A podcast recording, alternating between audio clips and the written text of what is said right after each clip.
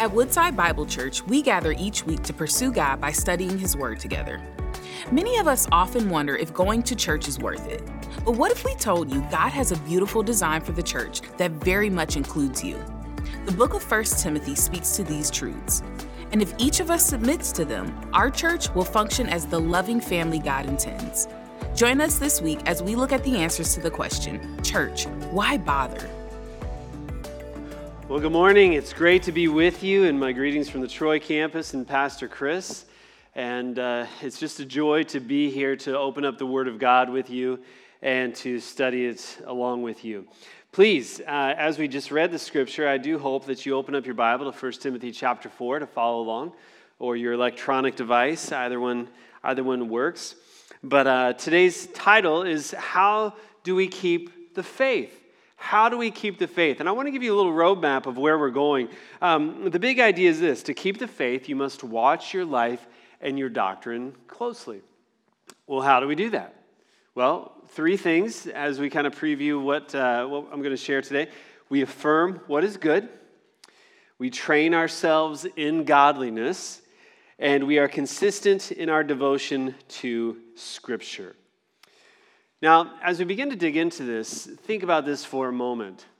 Here is a young pastor, Timothy, who's been mentored by the Apostle Paul. And here's this church in Ephesus. As Paul was very wise to what was going on through his journeys as the church was being planted, he knew through his experience in Ephesus, but also through his experience at the other churches, that as people would come to believe in Jesus Christ, and as the New Testament church would be formed and it would grow, what would also happen is the church would become a bit of an anomaly.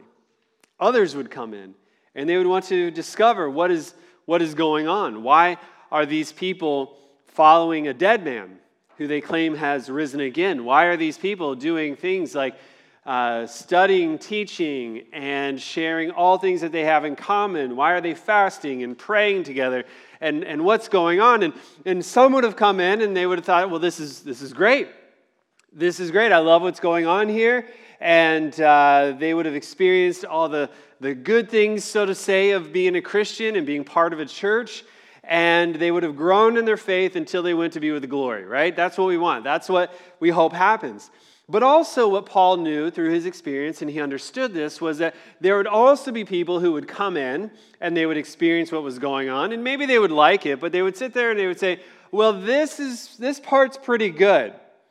I like the praying, I like the sharing of the all things in common, but I don't know about this whole teaching what uh, these guys, the apostles, are, are teaching or handing down. I don't know about that part. I don't know about the teaching from, from the scriptures of the Jews. I don't know about that part.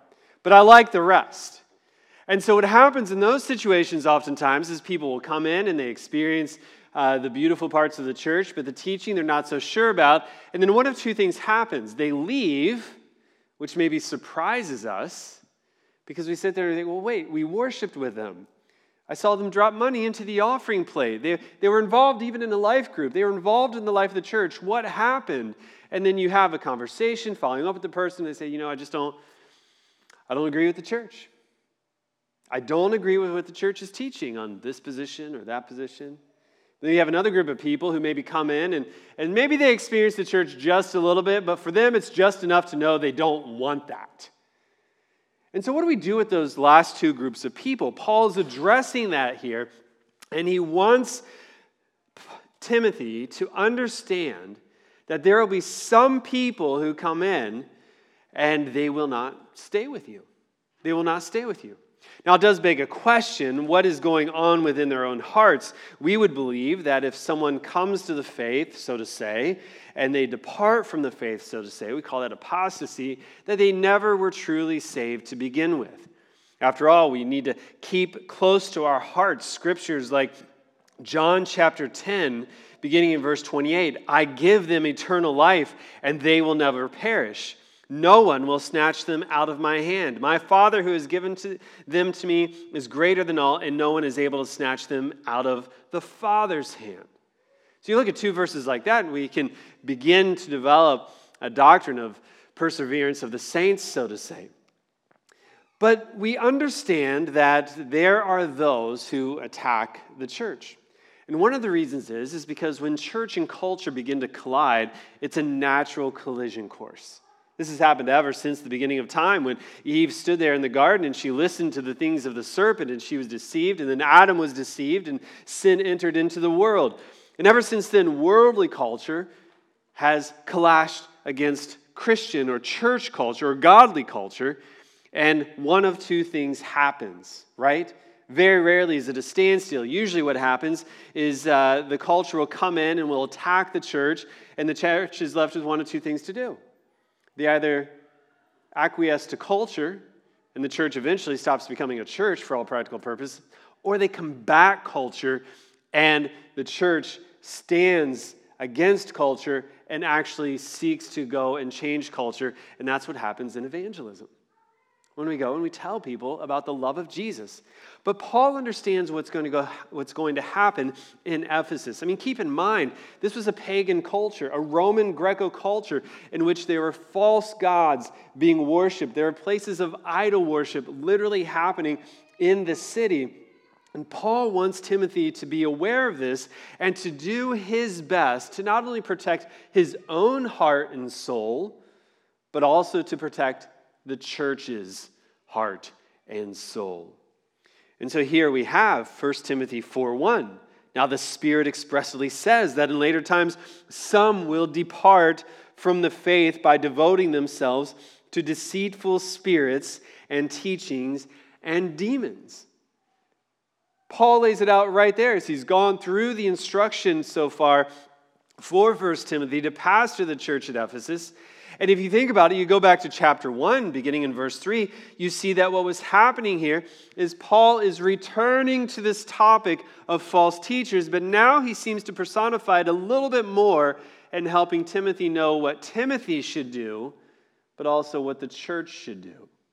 And anytime we read an epistle, we also want to understand that what is true for the recipient of the letter, in this case Timothy, should also be true for all of us either to hold those in spiritual authority over us accountable or to look at, as we'll see today, some things that are good for our own souls too. Well, you have 1 Timothy 4 1, but thankfully, Paul doesn't take too long to get us all the way to verse 16, where he says, Keep a close watch on yourselves and on the teaching. Persist in this, for by doing so, you will save both yourself and your hearers. Now, we have these two bookends. Here is the problem. The Spirit expressly says that in later times some will depart from the faith by devoting themselves to deceitful spirits and the teaching of demons. And here is the solution keep a close watch on yourself and on the teaching. Persist in this, for by doing so, you will save both yourself and your hearers. And so here we have this issue in which there are false teachers coming up and we have the solution. And in between all of this, we have the instructions from Paul on how to get from point A to point B. And this is the question that we ask How do we watch our life in doctrine? If Paul was telling Timothy how he should watch his life in doctrine, this is where we look at Scripture and we can understand this was true for Timothy then, and it is true for us even today. And that brings us to our first point. If we are going to guard ourselves and protect ourselves from false teaching, we must affirm what is good. Now, look at what Paul says. I already read verse 1, but let's pick it up in verse 2. Through the insincerity of liars whose consciences are seared, who forbid marriage and require abstinence from food that God created to be received with thanksgiving by those who believe and know the truth. For everything created by God is good, and nothing is to be rejected if it is received with thanksgiving, for it is made holy by the word of God and by prayer. What Paul is doing here is he's revealing to us, so to say, the recipe for false teachers. If we want to be able to identify who false teachers are, Paul tells us, he says, this is typically what happens. Through uh, they devote themselves to deceitful spirits and to the teaching of demons.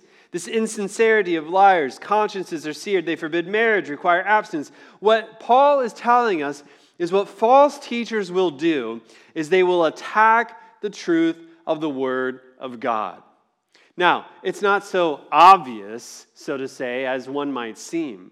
It's not as if Paul is saying, hey, those who worship Satan are setting up camp right outside the doors of our church. Watch out for them. No, the devil is so much more cunning than that.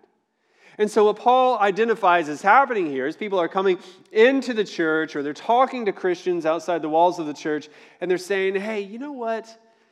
Like, you Christians do this marriage thing. Now, I'm not so sure about that.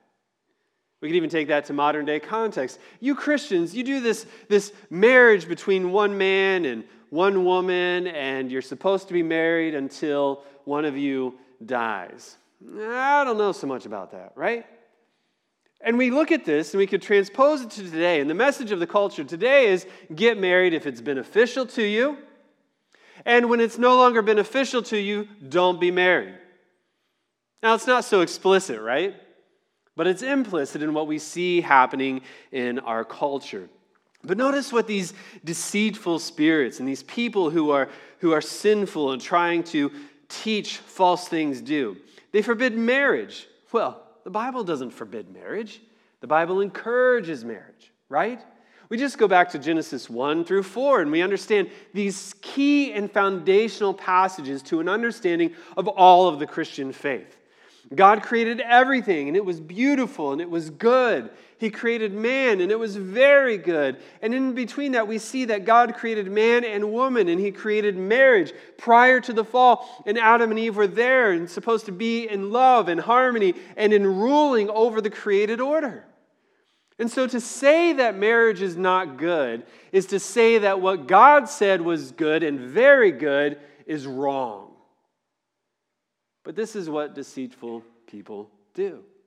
This is what people who are trying to infuse wrong doctrine into the church do.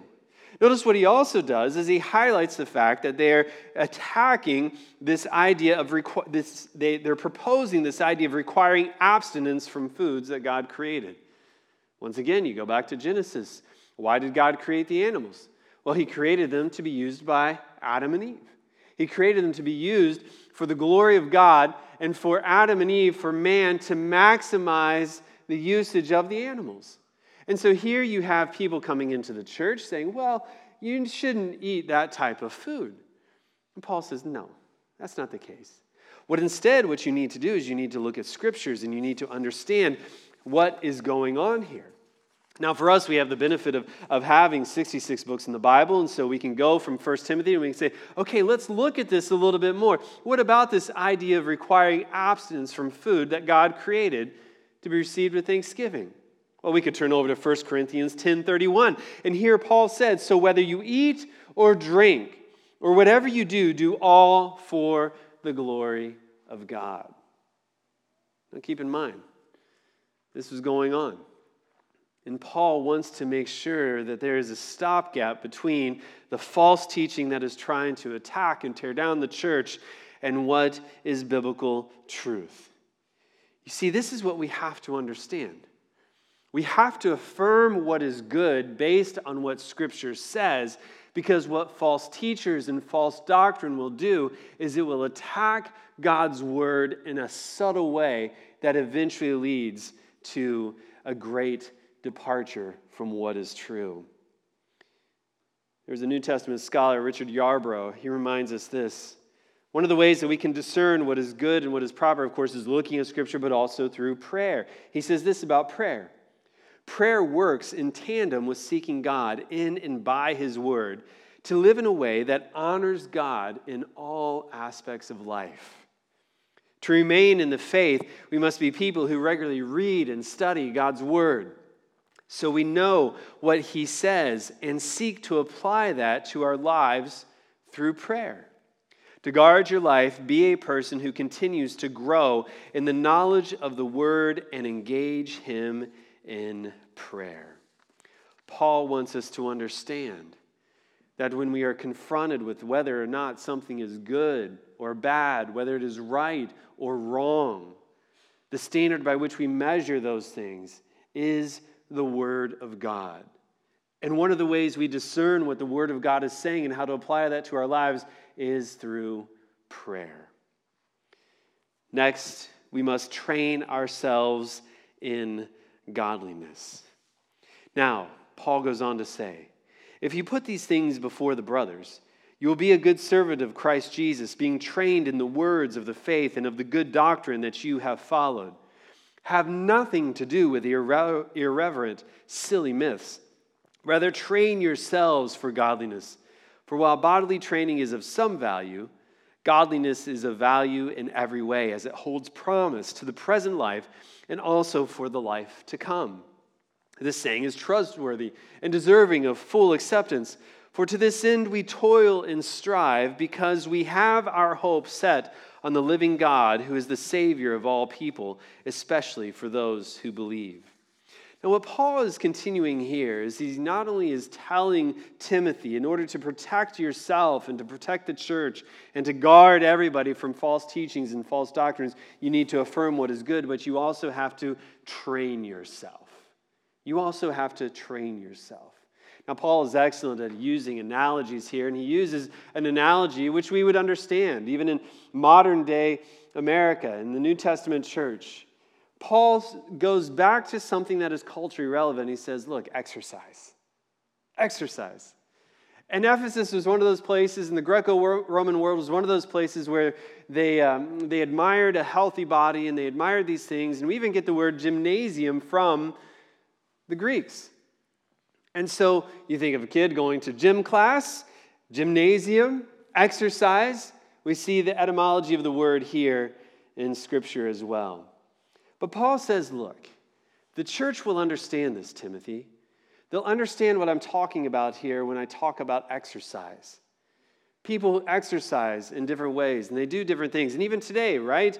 We go to the gyms, we pay money for personal trainers, we spend, spend a lot of money on healthy foods and all these things that are, that are good for our bodies, right? We should be good caretakers of the temple of the Holy Spirit, which is our body, according to Scripture. But Paul understands this and he says, look, as valuable as physical training is, you need to do so much more with spiritual training. Why? Because physical training is only temporary, spiritual training is for eternity. Now, notice what else is happening here, what Paul is talking about. He wants us to train in the ways of God as he's looking at this and he's writing these things to Timothy, he wants Timothy to understand look, if you want to be a great servant of the Lord Jesus Christ and you want to know what it is that is good that you should affirm, you need to train yourself in the words of the faith and of the good doctrine that you have followed. Now, Timothy, of course, is drawing off of some of the letters that Paul has written, of course, but he's also drawing off of what we know as the Old Testament scriptures. And Timothy, remember, had the faith passed down to him from his grandmother to his mother to himself. And what Paul, knowing about Timothy's spiritual life, is saying, these are the things that you should hold on to. Now, what does Paul say? What's the option here? He says in verse 7 have nothing to do with irreverent, silly myths. Rather, train yourself for godliness. Now, I remember when I was um, in college, I went to uh, San Diego with Campus Crusade for a summer leadership project. And that summer, what was also happening was the church that I was a part of back home, the denomination, was going to hold their annual meeting in Salt Lake City. And I found that to be very interesting. Salt Lake City, of course, is, is home to uh, the Church of uh, Latter day Saints, the Mormon church. And at campus, when I was a college student, there were Mormon missionaries there as well.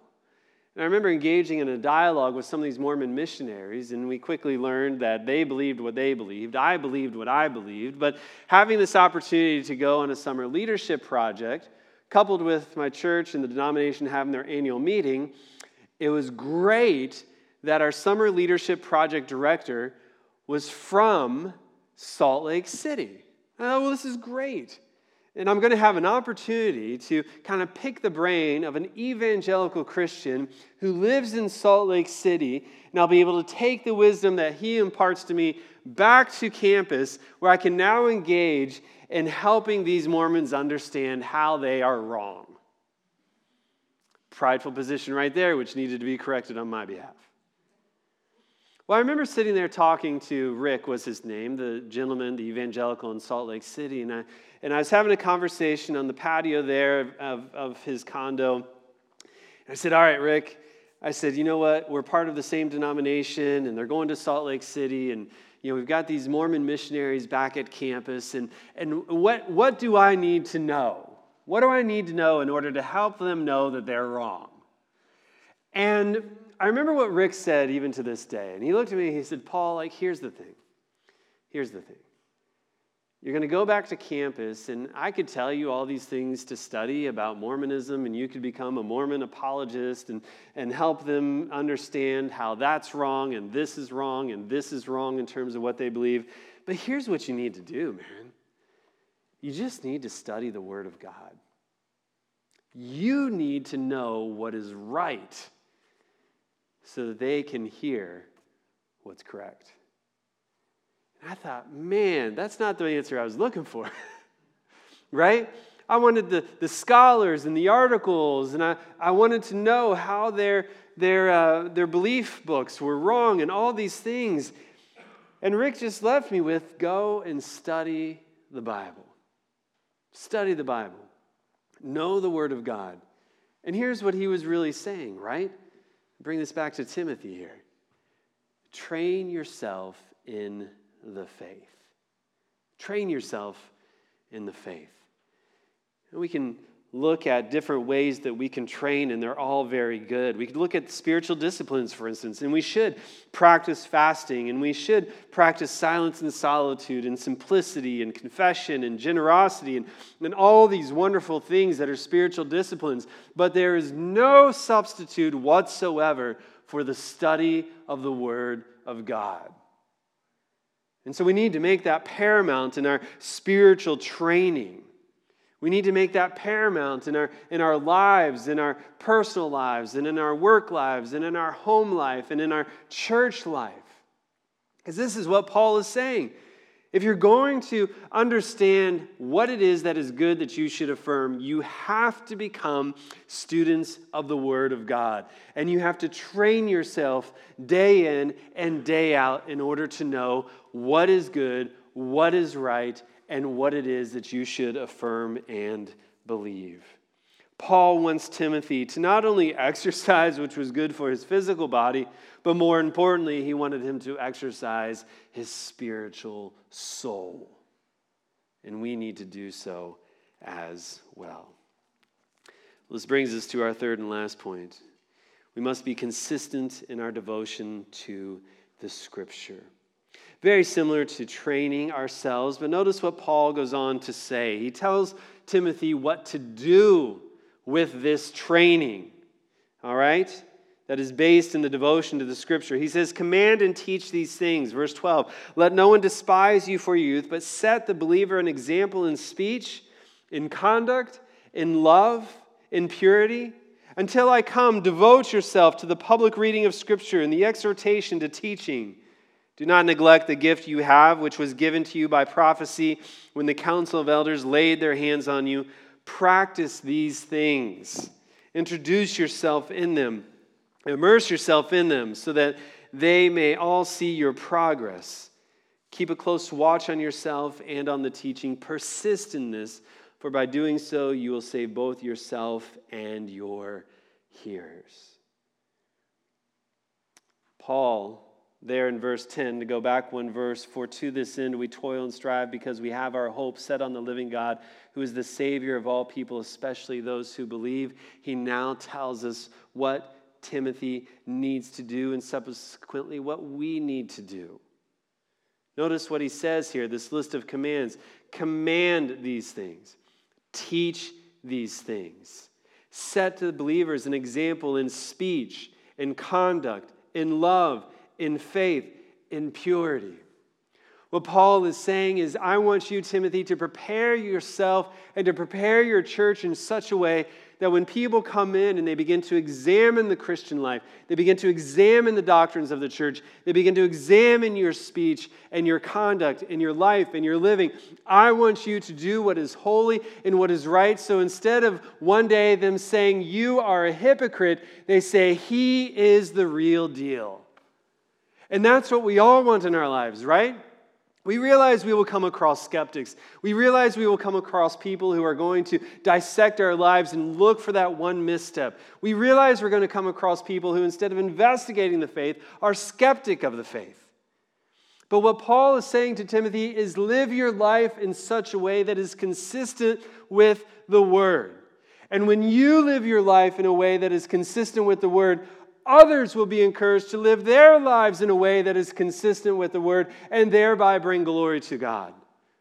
And what does that do within the church? It strengthens the church. The individual spiritual workout now becomes a group spiritual workout. And we all, by holding each other accountable and encouraging one another in these things, we strengthen the church and we become more effective in sharing the gospel and letting the neighbor know whose life is falling apart, Jesus is there for you. Letting the coworker know Jesus is there for you.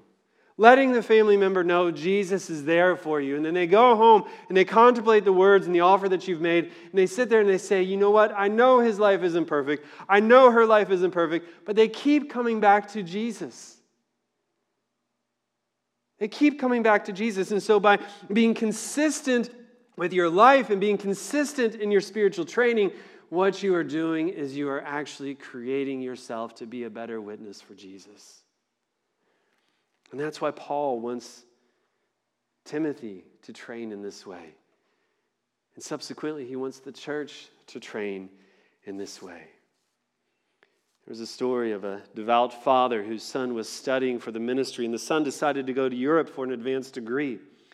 The father was worried that the simple faith that his son had learned would become, would become spoiled by sophisticated and unbelieving professors. Before his son left, he said to his son, Don't let them take away Jonah. Don't let them take away Jonah, he admonished figuring the swallowed by a great fish story might be the first part of the Bible to go. And if you've ever studied liberal theology, it, it really is. It really is.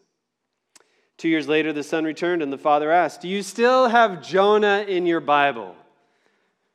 The son laughed, Jonah? Jonah? That story isn't even in your Bible. Well, of course it is. It's in my Bible. No, it's not. Why don't you go check? The dad gets the Bible off the shelf and flips the pages, and there's no Jonah. He goes to the table of contents. He finds out where it's supposed to be, and he opens it up there, and he realizes that the three pages of Jonah have been cut out of his Bible. Astonished, his son picks up on this, says, See, there's no Jonah. And he says, Dad, what's the difference whether I lose the book of Jonah through studying under non believers or you lose it through neglect. And if we're honest, that's the temptation for most of us to neglect the Word of God, to neglect the training of our souls.